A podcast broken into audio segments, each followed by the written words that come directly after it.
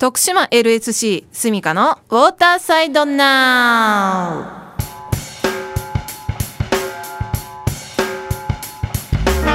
ウ。皆さんいかがお過ごしでしょうか？シドニーオリンピック競泳銅メダリストでライフセーバーの私源澄香がお送りするこの番組は徳島の水辺がもっと楽しくもっと安全になるような情報とライフセービングに関する情報をお伝えしてまいります。徳島県は徳島市からお送りしておりますがインターネットでは全国全世界でお聞きいただけることができますので BFM791 で検索してみてください。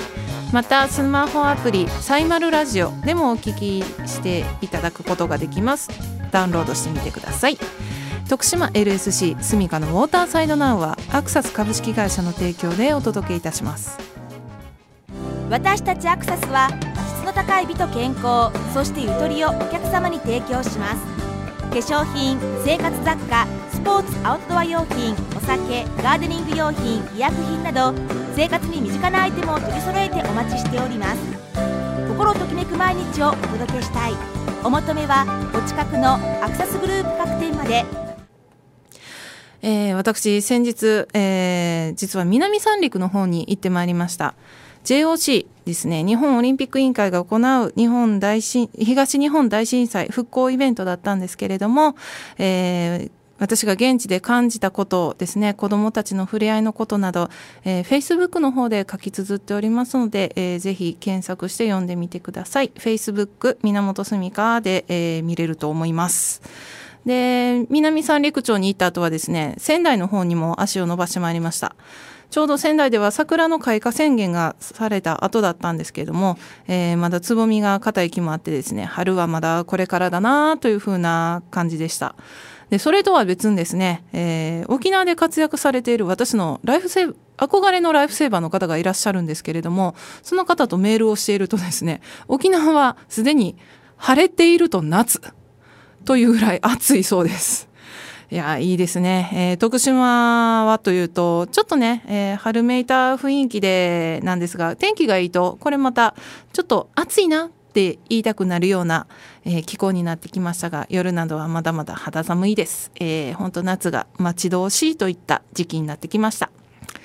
さて、えー、今日のゲス今日のスタジオにはまたゲストの方にお越しいただいております。はい、では、えー、自己紹介をお願いいたします。あ、こんにちは。はい、えー、っと私あの中西弘和と言います。はい、えー、住まいは川内町、えー、小松海岸の近くにあの生活させていただいています。はい、えー、中西さんよろしくお願いします。はい、えー、と私たち徳島ライフセービングクラブがホームとしている小松海岸のすぐそばで、えー、生活されているということですが。はい、えー、はい、小松海岸を毎日眺めてこう生活されているということでよろしいんでしょうか？はい、そうですね。あの朝から晩まで小松海岸と共にせ、はい、あの生活してきました。はい、はい、環境にいい場所です。どうでしょうか？この冬から春になってこれから夏に向かっていく小松海岸どんな様子ですか？えー小松海岸はですね、はい、もう一年中通していろんな、あの海とともにいろんなレジャー盛んで、うんはい、あのいつがいつが悪いいうことはないんですよ、はい、年間もう少しまれてね、はい、ああいい場所です。はい、いろんなこう四季を通じていろんなシーンが見られるそんな小松海岸なんですけれども、こう中西さんは小さい頃からか小松海岸のそばでこう生活をされていて、こう今と昔で何かこう変わったことってありますか？特に変わったことっていうのはないですけどね、はい、特に最近まあいろんなあの、はい、昔はなかったようなあのサーフボードとかね、はい、えー、っといろんなあの新しいあのレジャーが出てきましたよね、はい、えー、その辺でやっぱりこう危険な見ててね、あのなんちゅうかな遊びもあるしあるいはあるともう一つは、一番大きく変わったのはやっぱりあのあの地域のね美観っていうかな、ああこれが一番怖いですよね。うん。あのどうしてもねあの人の交流が増えてくるとまあ簡単に言うとゴミが増えてくるとか、ね、あとはそれこそまあ車の往来が増えてくるとちょっと道にもそういう危ない箇所が増えてくるそうです、ね、とかいろんなこの現代においていろんなこうマイナスポイントも出てきてしまうというのが少し残念なところではあるんですけれどもそれを肌で感じていらっしゃると。そうですね。不法投棄がね、うん、ものすごい、はいはいね、交通事故も増えてきてますよね、もう車のね。はいちょうどあの小松海岸に行くのはどうしても徳島なので公共の交通機関が少ないために皆さん車で来ら車だったりバイクだったりで来られることが多いので、うん、えー、季節になるとすごくこう車の往来が多くなってくるところですよね。そうですねで不法投棄に関してはすごく私も問題だなというふうに思っていて、まあ、私はじめ徳島ライフセービングクラブのメンバーはですね、まあ、個人的に小松海岸に行くことがあってもこうできるだけこうビーチクリーンというかこうゴミ拾いをして帰っていくなんてこともあるんですけどもあの、ね、小松海岸の不法投棄といえばそれこそ今まで私見た中で一番びっくりしたのが、えー、何でしたっけあの車に赤ちゃん乗せるときにこうつけるビッチャイルドシート、ええ、チャイルドシート発見したことがありました。チャイルドシートだとまだいい方ですよ。あ、そうなんですか？中にはね、はい、あの家を壊した柱とかね、えー、こういうこれが家財道具でもね、例えばテレビ、洗濯機、自転車ね、はい、大きいこういうものどないしょもないのがだいぶあるんですよ。あそういうもうまさにこう家から持ってきてゴミ箱のようにされるっていうのはもう本当に辛い話ですよね。そうですね。うん。はい、でですね、えーと、実はですね小松海岸という名前は、えー、住所のどこにも出てこないんですよね。えーまあ、実際に中西さんあの住まわれてて、えー、住所が住所がっていうか小松海岸で調べると徳島市川内町朝日野という住所になるんですよねあの辺は。そうですね。はい。えっ、ー、と今のまあ小松海岸っていうかな、あの海岸が昔はもうこれよりも200メートルぐらい西にあったんですね。はい。はい、西ということはぐっと山の方に寄ったところですね。そう,、えー、そうですね。はい。また十郎部屋敷に近い方にあったんですね。はい。それがあのー、昔はこのあのー今は小松っていうのは、うんはい、個人のはい、あの開拓した人の名前でつけられてるわけなんですよ。小松さんっていう人が開拓をしたというそうですそういうことですよ。はい。え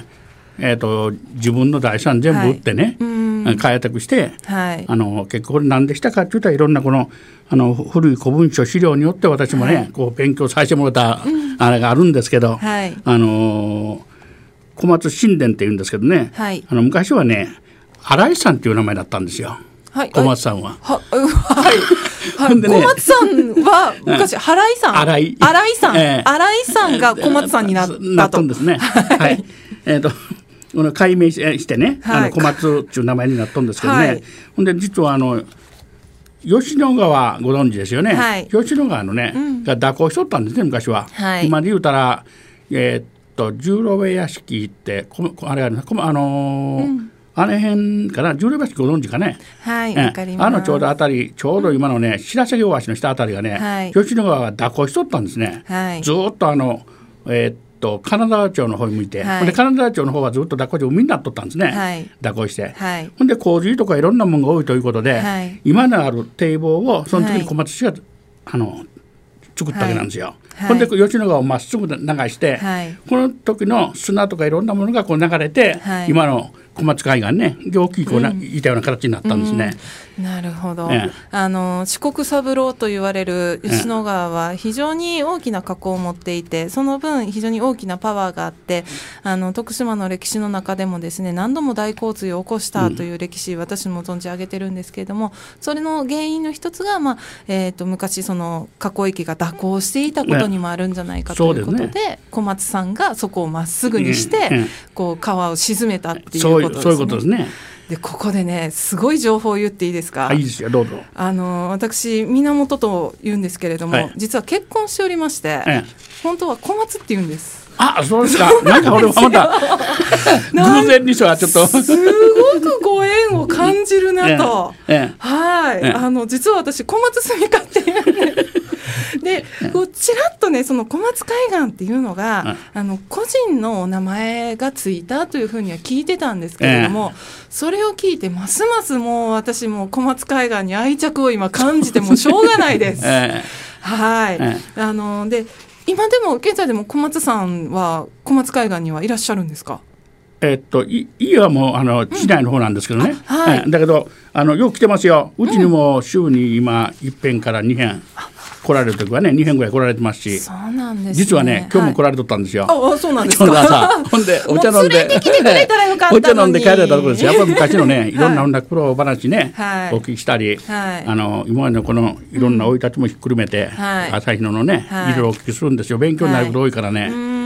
ぜひあの私も一度お会いさせていただきたいと思います。えー、あぜひあのこのラジオにもね、えー、ご出演いただいてね。そうですね。こうあのいろ日本中いろんなところにライフセービングクラブっていうのがあって、えー、こう自分たちの浜という形でえっ、ー、と、いろんな海岸とか海水浴場でガード業務をしてるんですけれども、やっぱりそれぞれの浜に日本の歴史と同じようにですね、たくさんの歴史があると思うんですね。そうですね。で私たちもやっぱりその背景があって。でさらにこう小松海岸を大切にしたいっていう気持ちもたくさんあの募ってくると思いますので、はい、ぜひあのそういう話を聞かせいただきたいななんてふうに思います。はい、はい、で、えーと、中西さんはそういうふうにあの小松海岸をとてもこう大切に愛してらっしゃるということなんですがちょっとあのいろいろプロフィールをお伺いしているとですね、うん、他にもいろんな活動をされて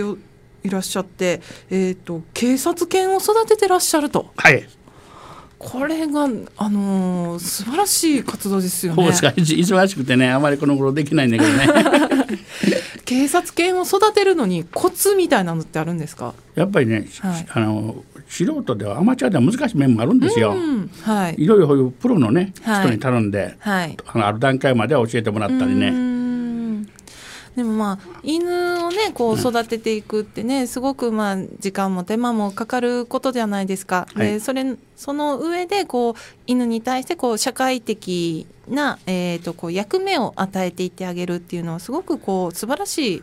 ことをされているなと思うんですけどもやっぱりこれもボランティアの一種になってくるんでしょうか？ボランティアボランティアですね。はあし、まあ、私たちライフセービングもですねボランティア精神に基づいて活動しておりますので、はい、その辺でもすごくこう共通する部分を感じるなというふうに思います。はいということですね、えー、っとちょっとここで1曲挟ませていただきまして、はい、また後半はですねライフセービングとの関わりなんかをこう聞いていきたいなと思います。では今日の1曲です。えー、っと中西さんからのリクエストをいただきました。えー、ケイウンスクでベサメムーチョはい、一曲お聴きいただきました。今日はスタジオに、えー、徳島ライフセービングクラブがホームとして、えー、活動している小松海岸の、えー、お近くに住んで、えーと、地元の町内会でもたくさんの役目を持って活動されている中西さんにお越しいただいております。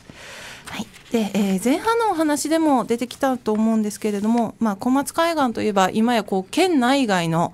えー、からサーフスポットとして非常に人気が高いところとなってますよね。こう車なんか見ていてもこう特に関西方面のナンバーの車なんかもよく見かけますがそういったこう素晴らしい立地で素晴らしい環境がある場所なので観光地のような形としてのあの開発発展もあってもいいんじゃないかなというふうに思うんですけれどもいかがでしょうか？そうですね。あの特にはサーフの人が中心にね、はい、京阪神からかなり日に日に見えてますけどね、はい、ゆくゆくは方でなってこの自然の残る徳島町の海岸たらもあそこだけですよね今。そうですね、ええ、しかもこうね中心地からもう車で10分、ね、20分で来れるという素晴らしい立地にありますからね。はい今度まあこれであの横断道路が完成したらなおさらもう京阪神から近くなりますね、はい、それから高松ね、ねはい、あの広島岡山からもかなり来やすくなると思うんですよ。はい、そのためにやっぱりある程度この徳島のね、はい、このきれいな美しいこの小松海岸を、やっぱ知名度を上げて、みんながじゅあのもっとこう来れるようにね、していくにはどないしたらいいかっていうのがね、はい、今後の大きな問題かなとはい、あのやっぱりこう素晴らしいところなのでみんなに知ってもらいたいっていう気持ちが気持ちをこう地元の方が持ってくださっているっていうのは非常にこう心強いかなというふうに思うんですけれどもちょうど今、あの高速道路の整備がどんどん進んでまして小松海岸のすぐ近くにね、はい、インターチェンジもできるんですよね。そうですね、ほんとすぐこう車から降りたらすぐにビーチに行けるような環境がもうこの数年内には整うので、うん、ぜひこう受け入れ体制というのも作っていきたいなと思う時にですねえーと、ちょっとこの番組収録をしているので少しあの時間が離れてしまうんですけれども、えーと、先日ですね淡路島を震源とする大きな地震がありました。徳島市内でも震度5弱だったんですけれども、まあ、私この時たまたま南三陸町の方に行っていて揺れを感じることはできなかったんですけども中西さんのあのご自身またその周りでは大丈夫でしたか？なんか被害とか大丈夫でしたか、被害は特に聞いてないんですけど、うんあの結構揺れ大きかったですね。ね、しかも朝方ちょうど阪神大震災が起こったのと同じぐらいの時間帯だったっていうのがまたこの地域に住む人間にとってはちょっと気持ち悪いななんてふうに思いましたがあの、まあ、すぐに津波に関しては、えー、心配はないということだったんですけれどもこの時何かこう避難体制なんかは取られたりはしたんでしょうか？特にはなかったですね。あの津波のあれも出なんだし、はいただね南海地震の余震かな、は。い、そうですよね、こう誰しもがこうきっと感じたと思うんですけれどもその南海地震徳島にも大きな、えー、被害を起こすのではないかと言われている中でやっぱりこう海のすぐ近くに住んでいてきっといろんな不安とかも終わりなのかなというふうに思うんですが。どうでしょうか？こうご自宅の備えとかその町内会で備えとかされてますか、あのいろんな食料なんかもね備蓄治療は一部飲み水とかしているんですけど、はい、ただ去年のね、はい、あの想定が出ましたよね、はい、今後のね、ね、この想定に関してね、まああの国で出した想定がまた県で変わったり、はい、いろんなことが起こったんですね、はい、あの変更がどれが想定なのか、うん、ね、みんなこれがかなりこう不安視してますよね。例えばこの、せっかく今作ってる吉野川の堤防とか、あのまああの川内の方だったらの小松の海岸の堤防があの倒壊するとかね、はい、いろんなあの想定が今出てますけど、はい、やっぱり一番大事なのは命を守るっていうことで、はい、第一に避難。これをもっとしっかりこうね、県も市も行政でちゃんと生かしてほしいなと、そう思いますよね。はいまさにライフセービングです。そうですね。自分の命をまず自分で守れるようにするというのが非常に大事なんですけれども、えー、私たちもよく、まあ、小松海岸で活動するときにどうしても思うのが高台がないんですよね。もうずっと海岸からも真っ平らってこう高い避難場所一時避難場所っていうのがやっぱりこう見当たらない。でその中であの、まあ、私たちの仲間も避難訓練に参加したことがあるんですけれども唯一高い場所というと橋の上。今吉野川で一番河口に近いところにかかっている白鷺大橋っていうのがありましてその上に避難する方、えー、避難しましょうという指示があるんですがまたこれが小松海岸から遠い遠い。歩いたら多分私の足でも20分ぐらいかかるんじゃないかなっていうぐらい、元気な人で20分でしょうね。はい。ね、どうしても地域としてお年寄りの方なんかだったら。これは30分40分かかるでしょうね。その間に来るかもしれない、津波。そうですね。ねあれはもうぜひあのこればっかりはねあのこう小さいところではねできないことなのでぜひ行政が取り組んでいただいてこう高台のねちょっとしたこうタワーなんかを建てていただいてその地域のお年寄りなんかが一時避難できる場所なんかがね、えー、出来上がってくると本当にいいのになというふうに思うんですけれども、ね、はい、やっぱり一時避難特に命をね、はい、守るっていうことで、はい、あのー、例えば日曜日なんかやったらあの海岸一帯で1,000人近い人がいろんなんで遊んだんじゃないますか？そうですね。釣りとかサーファーとか、はい、ね、はい、あのーゲートボールとか、はい、あのサッカーとかいろんなんでね。そうですね。ちょうどあのー、ちょっと離れたところにグラウンドなんかもね、ねあったりするので、サッカーなんかもたくさん、ね、多いとか1,000人近い人があの辺りはいろいろ遊んでレジャー楽しんでると思いますよ。はい。なのでその人たちをこう万が一の時には安全に、えー、守ったりこう自分で守れる手段を私たちがこう示していくっていうのはすごく大事なのかなというふうに思いますね。すね。はい。で、えーまあ、そういう小松海岸でですね、まあ、活性化というと、まあ、簡単な言い方かもしれませんけれども、まあ、海岸から水辺から起こすまちづくりというのを私たちもあの声高らかにしていきたいなと思うところで非常にこう中西さんとあの事前の打ち合わせですもでもですねすごい話盛り上がってしまいまして、うん、あのあそれいいよねぜひやろうみたいな話もたくさんさせていただいたんですけれどもぜひ今後もいろんな形で協力し合って私たちも、ね、はい、地元の方々とつながるっていうのははあのライフセービングにとっても非常に重要ですのでぜひあの中西さんもどうですか？ライフセービング一緒にやりませんか？ああそうです。か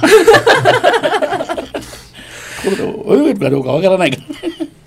そこがポイントなんですよ、あの私たちのクラブにはですね、実は泳げない人もいるんですよああそうですか。そうです。でお仕事がもう全く関係ない。IT 関係とかもいるんですよ。ああそうですか。IT 関係もいるわ、はい、塾の先生もいるわ。あと何がおる本当いろんな人がおるんですけどその自分ができることをやってで、えーと、地域を守っていくということをしたいのであの町内会のあの方が入っていただくっていうのはすごく大きな力になるので、はい、ぜひあのちょっと徳島ライフセービングクラブにも加入していただいてですね、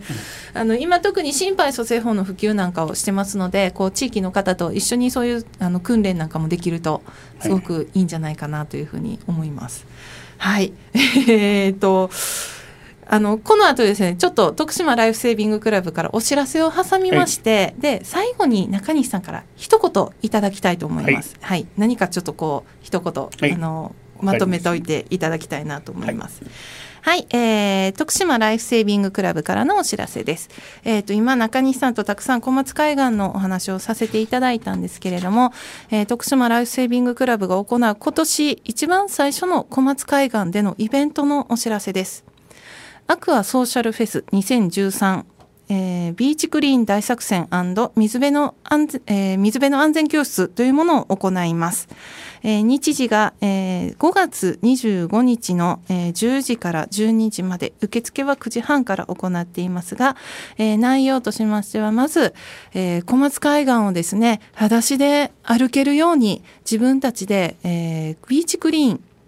海岸清掃ですねゴミ拾いをして、えー、砂浜をきれいにさせて、えー、自然と親しもうということです。で、えー、ビーチクリーンを行った後にはですね、えー、その小松海岸の浜でですね、えー、心肺蘇生法講習を行います。命を助けるというのがどれだけ大変で大切なことなのかというのを、えー、子どもさんから大人の方まで皆さんに知っていただこうということです。そしてその後はですね、えー、徳島海上保安部の方と協力して徳島ライフセービングクラブとで、えー、レスキューデモンストレーションを行います。小松海岸で万が一水難事故が起こった際どのようにして、えー、その人を助け連携を取っていくかということを皆さんに見て知っていただく機会となればいいなというふうに思っております、えー、もう一度日時申し上げます。5月25日朝10時からです、えー、場所は小松海岸。これ、えー、一応応募が必要になります。で現在も、えー、募集中です。詳しくはアクアソーシャルフェス事務局電話番号0120-033-213までお問い合わせください。またインターネットでもアクアソーシャルフェスで検索していただけると情報が出てくるかと思います。なおこのアクアソーシャルフェスはですね全国各地で行っているイベントになりますので、えー、その中から徳島県ということで探してみてください。はい、えー、ということですね。中西さん一言、はい、まとまりましたでしょうか？ああのお願いでいいんですね。はいあの何でもいいです、はい、はい、すみません、お願いします。一応まあこれもう何年も前から一番あのはい。いろんなこう苦情等があるんですけどね地域でね、その中であのこれ何百年もかかって、はい、あのできてきたこの砂浜ねこれからこの砂山、はい、これをとにかく、あの破壊しないように、みんなで守って、はい、最後のこれ自然の砂浜なんで、はい、これともう一つはあの不法投棄等をあの、しないと。い。うことと、はい、やっぱりみんながあとも最後なんですけど遊びに来ている以上はやっぱりみんな安全にね、うん、あの帰っていただきたいということで、はい、何があっても何かがあってもやっぱりこれを守れるような、はい、あの携帯を取っていきたいなと、はい、そう考えております。はい。ありがとうございます。非常にあの徳島ライフセービングクラブとこう思いが同じに重なるところがあるというのがたくさんありますので、えー、とこれからも、えー、一緒にいろんな協力をさせていただければなというふうに思います。あのぜひ中西さんまた来てくださいね、はい、またよろしくお願いします。はい、いろんな小松海岸の情報やっぱり一番ね、あのたくさん持ってらっしゃってて肌身で感じていらっしゃると思いますので、えー、今後ともぜひよろしくお願いしたいと思います。いろいろ勉強して、ね、はい、よろしくお願いします。でまたあの小松さん紹介してください、ね、あよろしくお願いします。よろしくお願いします。はい、えー、徳島ライフセービングクラブへのご質問お問い合わせはメールでお願いいたしますアドレスは徳島 .lsc.gmail.com です。また、えー、ホームページの方でも随時情報を更新しておりますのでそちらもご覧ください。インターネットで徳島ライフセービングクラブで検索していただけると、えー、見ることができます。この番組は再放送もしています。えー、4月から時間が変更になっておりますのでお気をつけください。再放送の時間は毎週土曜日夜の11時から12時まで2回分をお聞きいただけます。どうぞよろしくお願いいたします。徳島 LSC スミカのウォーターサイドナウはアクサス株式会社の提供でお送りいたしました。それではまた来週お会いしましょう。さようなら。様のアウトドアライフを快適サポート。パタゴニアアークテリクスホグロフスなどメジャーなブランドの選び抜かれたアイテム。本物を知るアウトドアマンたちも納得の品揃えでお待ちしております。地球を楽しむ全ての人にお求めはアウトドアショップクラウドワークスまで。